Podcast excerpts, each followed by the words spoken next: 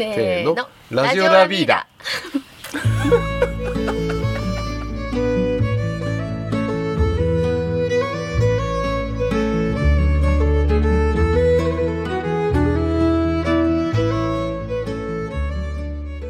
皆さんこんにちは。始まりました。ラジオラビーダ8回目となる今回は、えー社長の知らない女子トークその1と題して私渡部慎一郎が番組をナビゲートします。先日ゆきちゃんから「社長ラジオで女子スタッフだけどトークしたいんですけど」と言われて何やら収録していたようなんですが、えー実は私内容を一切聞いておりません。果たしてどんな内容なのか皆さんと一緒に聞いてみたいと思います。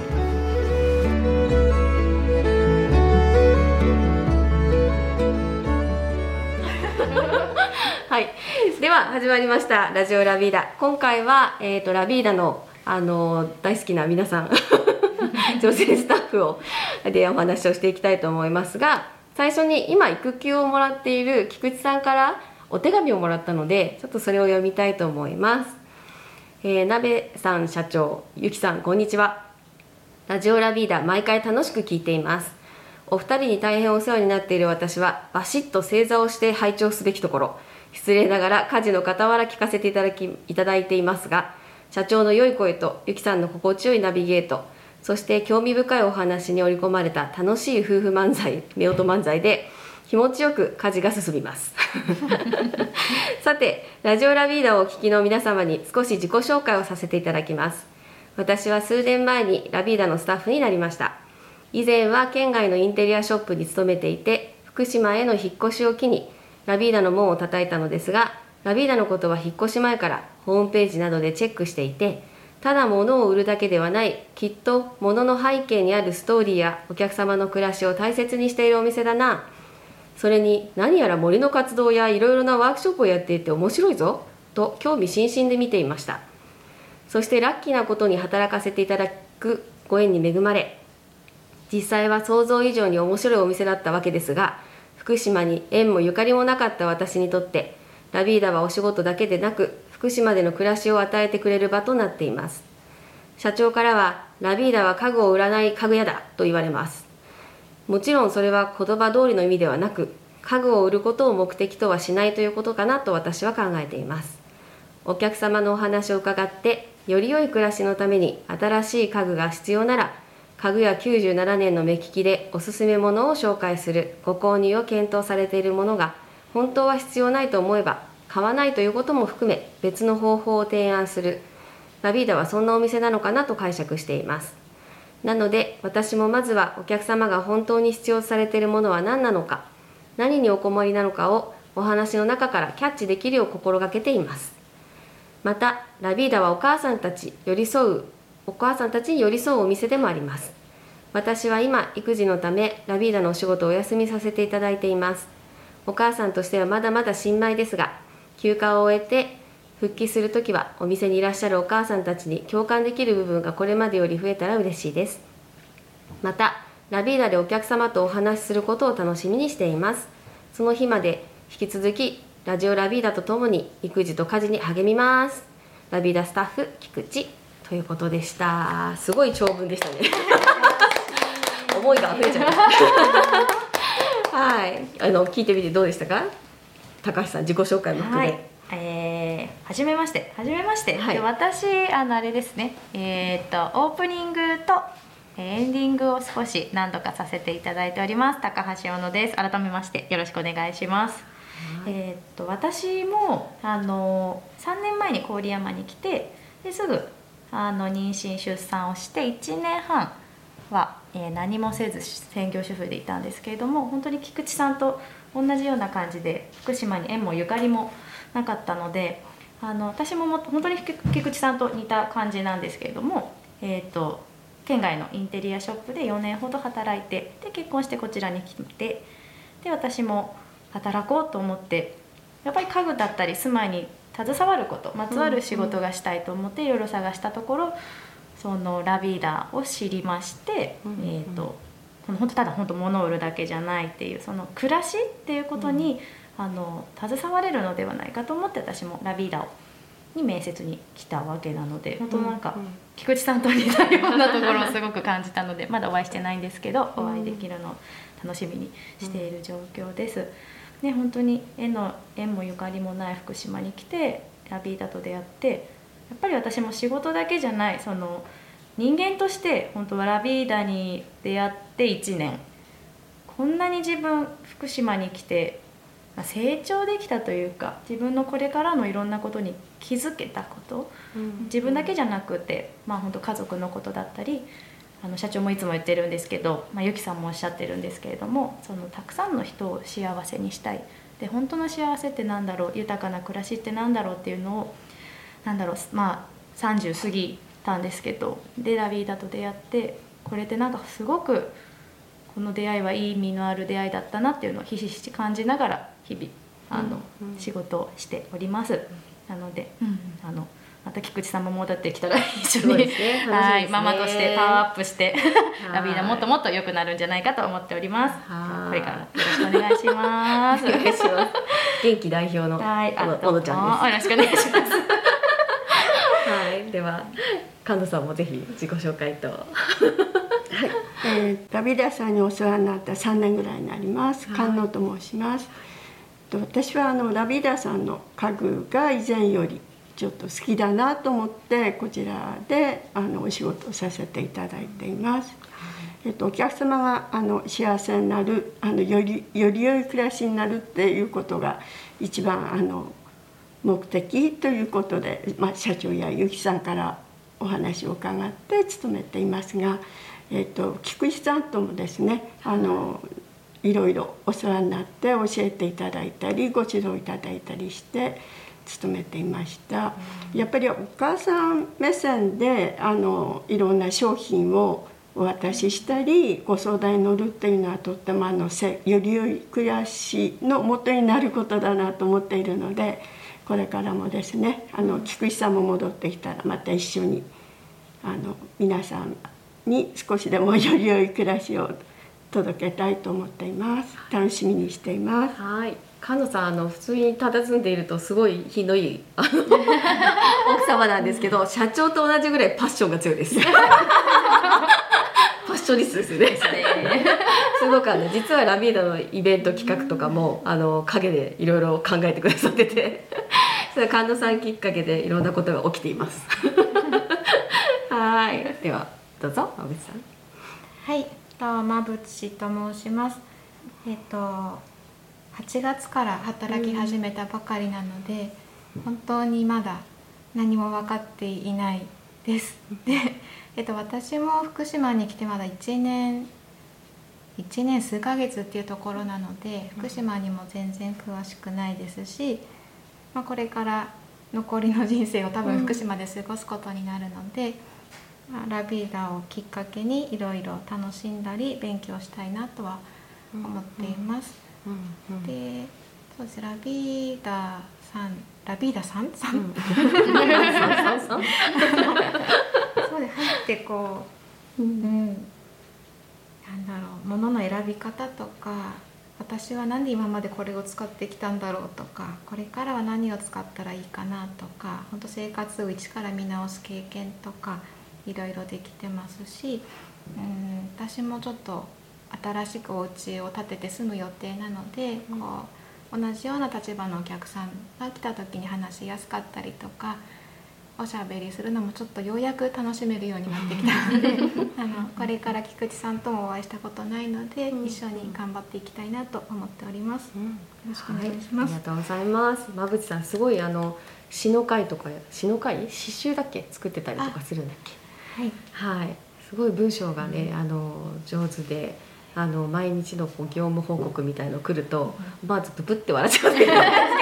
すごい可愛い文章が来るでとてもそれをあの社長も私も楽しみにしてる。はい。なんかあの今回ねアップライトチェアっていうあの女性のあのなんだコンパクトな女性何？あピソチェア。ピオニア,、ピオニア。だったりとかあと子供のための椅子アップライトチェアのあの体験会とかもあの高橋さんと社長がたまたま豊橋木工さん来た時にお話を聞いてやろうって決めてやったことでねすごい女性私たちの気づきも大きかったですよね。ね。最初座った時どうでしたかさん？とっても楽でしたよね。ピオニアに座った時は本当になんかこれぞチェアと 思いましたね、はいなんででもあの椅子が来るまではあの低身長の人で座面の高さが一緒なのに、なんで座りやすいんだろうってすごいハテナだったんですね私。でね、思いませんでした？思いました。私そのちょうどその豊橋木工さんがいらっしゃった時にあと相戸香さんがうんあの一緒にいらっしゃってピオニアも持ち込んできてくれたんですね、でその時は多分ピオニアをご紹介あのさせてくださいっていう感じで来たんですけれども、うんうん合わせてちょっとアップライトチェアのことも私たちも社長もまだちょっとあんまり受講できてないとこ、うん時であの、まあ、そのタイミングで一緒にアップライトチェアのことも教えてもらったんですけどであのやっぱりまずピオニアに私、まあ、一番に座らせてもらって。やっぱすっごい不思議な 感覚だったんですよね。あの私背が低いので絶対椅子って座るとちょっと足が浮いちゃう、うんでなんとなくはもも裏圧迫されて、まあ、椅子ってそういうもんなんだっていうふうにはずっと思ってたんですけどそれがなんとびっくり、うん。姿勢もよく座れる。で足もしっかりつく。うん。でしかも立ったり座ったりの動作がしやすいっていうのが結構私の中でポイントが高くて、本当なんでなんだろうっていうのはすごく感じたんですけれども、まあ、その背もたれの形状だったりあと座面がフラット座角がついてないっていうの、まあ、奥行きとかもそうだと思うんですけど、あのアップライトチェアその子どもの姿勢を守る椅子、うん。あの子ども以外のね全ての人の姿勢も守ってくれるんですけどその姿勢と健康についてすっごい熱心に あの研究されたその豊橋木工さんと愛戸家さんだからこそなんか立ってきた女性のための椅子。もちろん女性あの社長もね俺もこれ好きだっておっしゃってるので。最近ね好きあらばあそこに座って仕事してますよ。ねはい。はい。なので本当にアップライトチェアとピオニアはもう全ての人の姿勢と健康を守る椅子なのかなというふうに思うのでねぜひ皆さん一回座ってほしいですよね。あの結構概念覆ると思います椅子っていうものの、なんかラビーダの中ってすごいいろんな椅子あるじゃないですか、はいお客さんたちにもあどの椅子がいいかってどうやって選ぶの？って聞かれるんですけどとにかくいろいろ座りまくってもらって、あ自分は背もたれがこの辺りが好きだとか、あの今言った座角、あの座面が平らな方がいいのか、違う形がいいのか、足のこうお尻のあたりがどうなのかとか、アームがあった方がいいのかない方がいいのか、なんかいろんな角度で自分で体感してもらうと分かってくるというか、本当にあのむ前話したことあるかな。あの20歳二十歳の女の子が新潟からあのね郡山のねお友達を訪ねてきてでその子があの設計関係だったのでラビーダに行ってこいって所長に言われてたらしく連れてきたんですよ。そしたらもう入ってきてすぐ「えどの人って一緒じゃないですか?」みたいな感じで言われて。で、うん、まあそうかもしれないけどとりあえずこうその自分の好きな感じを好き回りまくって探してみたらって言って一緒に歩いてたんですよね座りながら。そしたら突然「私磯材が好きです」って言い出して「磯材」って言って「磯材の椅子うちあったかな?」と思ったらその時1曲だけあったんですよ。えっと、異素材っていうのはあの異なった素材っていうことで木ばっかりだけじゃなくて、あの鉄だったり革だったりなんかそういういろんな素材が合わさってるのが好きっていうことですよね。でそれがえーっとなんていう人だっけな。忘れたんだけど。なんだっけな。なんとかファイブとか。ですねはいはい。でやっぱりあの金属と木とっていうのを組み合わせ。革との組み合わせだったんですよね。でそれに座ってあのーそれをうちにもともといた伊藤さんが結婚する時に買ってた、で伊藤さんもある思いがあってそれを買ってたの知ってたので、それを話してもらったんですよ、そしたら急に買いますって言い出して、でも一脚20万以上する椅子なの、だから謝るなって。一回帰ろうかって言って一回返したのその日。だから次の日現金握りしめてきたんですよ。え本当に買うの？って言ったら「いやだってこんな椅子はない」ってそんな思いを、まあ、伊藤さんの思いを聞いてもだったんでしょうけどなんか椅子でこんなに人生が変わるっていうか自分の人生の起点になるって考えたこともなかった。でここにラビーダに来ていろんな椅子を座って話を聞いてなんか自分が感じるものがあったんでしょうね。であのまた改めて新潟から車で来ますって言って お迎えに数ヶ月も来たんですけど。なんかそうやってまあ椅子ってただの座るものではなくやっぱり自分の暮らしとすごい密接でそこにあの思いがあったりまあ家具全てそうなんですけどなんかそういうものが帰ったうちにあるってね大きいよね、大きいですね。そういうのお家にあります？なんか。今はないかいつから巡り会いたいですそうですよね私はもうちょっと今回のタイミングで自分のピオニアと、はいはいはい。あの子供あの寝ない子代表のあの あの寝るようになったんですけれども、無事。座れるように座れる次座れるように座れる子供にと思ってもうあのアップライトチェア頼んで、であと夫に、えーとあの社長がすごい大好きなあのカンディハウスの,、うん。あのウィングですね、ウィング。ウィングを、うん。あの夫何回かラビーダ来てて、まあ、結構初めの段階から「まあ、このウィングいいね」とは言ってて、うん。すごい体の大きいあの割とがっちりした、あの夫なので私はまあ彼にはきっとウィングがいいんだろうと 思って。でこの間もやっぱり一緒に来たらうんやっぱ社長の思いも聞いて、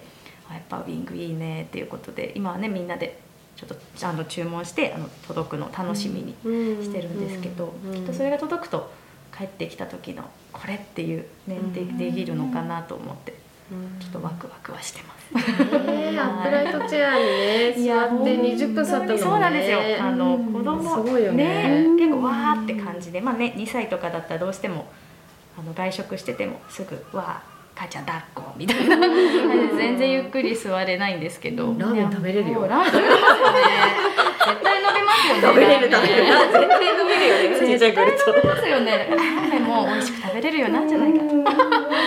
と結構びっくり仰天のアップライトチェアもう息子のためにと思って買ったんですけど、足裏がつくってあんなに違あうんねだと思って本当ですね。うんうんうん。やっぱ座ってることに違和感がなかったんだなっていうのは、まあ私の息子見ててもですけどあのお客さんのあのお子さんを見てても、やっぱ思うところは結構あって、うん。ね、やっぱそれを見てご両親のあのびっくり感動された顔を見るとなんか私もああめっちゃわかります。ってい。うっていう気持ちにすごくなるので、ねうんなんかアップライトチェア知らない人にも知ってほしいし、ね。まずねあの見てみてほしいっていうのはすごく感じます、もう女性たち一押しですよね今ね。一押しですね。だって絶対お母さんたち楽って言ったらおかしいですけど、うん。ね、いいことしか待ってないですよね、うん。っていうようなだから本当あの私も娘にね今ピオニア待ってますけど、あのスラントアップってデスクの上にちょっと20度の傾斜がつくやつはい買ってみたんですよね、はいはい。そしたら「どう?」って聞いたら、あの宿題中に寝なくなったって。あす それどういうことかな？今まで寝てたってことそうね。そういうことだね。今まで寝てたんだなっていう。やっぱりあの直角を見るから首がこう折れてたから酸欠になる。で眠くなる。で横にあるベッドになだれ込む。みたいな構図だったらしい。だけど角度がつくことであの目も楽だしあの酸欠にならないから良くなったっていう本人の解釈があってあだから社長も最近そこにいるのかみたいないますよねああそこに。まあ確かにあそこやってますね。ラビーダではねずっといますねそうそこで。そうなんかそういうことなんだなと思って。やば来年受験だけどいい感じ？と思って。そうですねいや本当にいいタイミングで、ねそう。で今回なんかそういうのをやっぱりいろいろ知ってほしいということで、あのまずは婦人あ産婦人科さんに、あのお手紙を出そうということで、まあ、馬淵さんと高橋さんでいろいろあの資料を集めてもらったんですけど、そういう資料を読んだり整えたりして馬淵さんどうでした？そうですね。まずうん。豊橋木工さんの資料の量に驚いてビビるよね。すごい今までの研究結果と何もかも大切にとってるんだなっていうのがまず思い入れとかすごい伝わってきてうん。で最初その豊橋木工さんからいただいた資料を社長に全部これコピーだってなった時に終わんないと思って。ええと思ったんですけど。厚みが。一つのファイルにこう1枚かと思いきやなんか10枚ぐらい入ってたりとか、でもそれ最初だと思ったんですけどコピーしながらなんかだんだんちょっと見ながらコピーしていくうちにああすごいと思ってまずそこですごい熱意を感じたのとやっぱね実際お声を聞いたりはい。自分が座ったりもしてやっぱすごい椅子だなっていうのが、まだ椅子の知識がほぼない私がすごく分かりやすかったっていうのがすごい印象的な椅子です。ね、なんか膝裏が関係してるっていうのは、本当あの愛とかさんの柴原さんって開発した方が、もう金脈を見つけたと思ったって言ってたけど、そこに着目した人が今までいなかったんじゃないか、だからここが圧迫あの膝裏もも裏が圧迫されてるかされてないかが大きかったっていうのは改めてこう観察すると、あそういうことなんだな、だから女性にはあの椅子は良くて男性はそっちが好きなのかとか、なんかちょっと私たち自身がね一層見る目も変わったなっていう気もするんですけど日々たくさん接客してる菅野さんはどうでした、あのお子様方が、あかわいそうだったなと思いましたね。あの足の裏が多分痛いからうん。すぐ立ち上がったりしてって、うん。ちゃんと正しい座り方をあの提案できなかったのが本当に申し訳なかったなと思って。うん。であのアップライトってすごくあの身長によってあのグリップを回して調整して高さを変えますけど、はい。本当にそのお子さんの身長に合った高さであれば、あの高橋さんのお子様のように、すごくなんか心地よくて、いつまでも座っていたい場所なんですよね。であのお子様は足の裏がすごく大事っていうこと、それで大人とか女性のピオニアの評価される点っていうのはやっぱり骨盤が立つっていうことで腰痛防止になったり腰痛改善になるっていうことでなんかすごく機能的だなって感じがしましたね。なんか皆さんやっぱり姿勢悪くできないねこれって逆にね。足組みたくなくなるっていうか。あだから知らず知らずあの自分の体を調整しようとして足を組んでたっていう事実。かっこつけてたわけじゃない ちょっと大人のふりしてたわけじゃない。そうそうそうそうそう大人がやるとね子供真似するっていうかそうですね。ね。あの先ほどのサムジンカさんにお手紙を渡した件で、えっとこの豊橋木工さんであのおいでいただいていろいろお話聞いた時に、お母様が足を組んでると、お子様も年齢が小さくても足を組んでる、足を組むのってやっぱりこう骨盤の歪みとか、成長期のお子さんがそういう時期にこう歪んだ体型をしてるっていうのは本当怖いなと思ったので、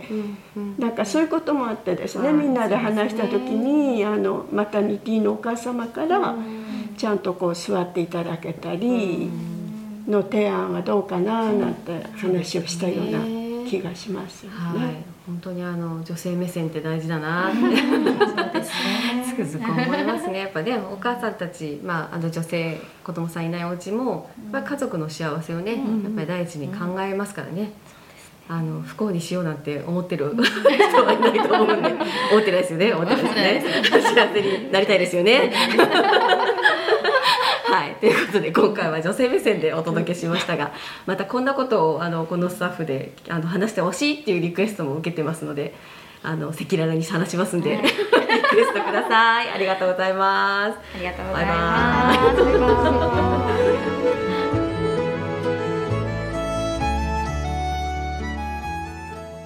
えー、皆さん社長の知らない女子トークその1を今聞き終わりました、えー今産休のキクさんからのお手紙。キクさん本当ありがとうございます。なんか私以上にラビダのことを愛していていただいて本当にありがとうございます。ちょっと補足したいことは、えーうちのイキちゃんがちょっとあの椅子にまつわる話で異素材っていう話で今ありましたけども実はこれ PP701 っていうのはあのデンマークのハンス・ウェグナーっていうデザイナーが、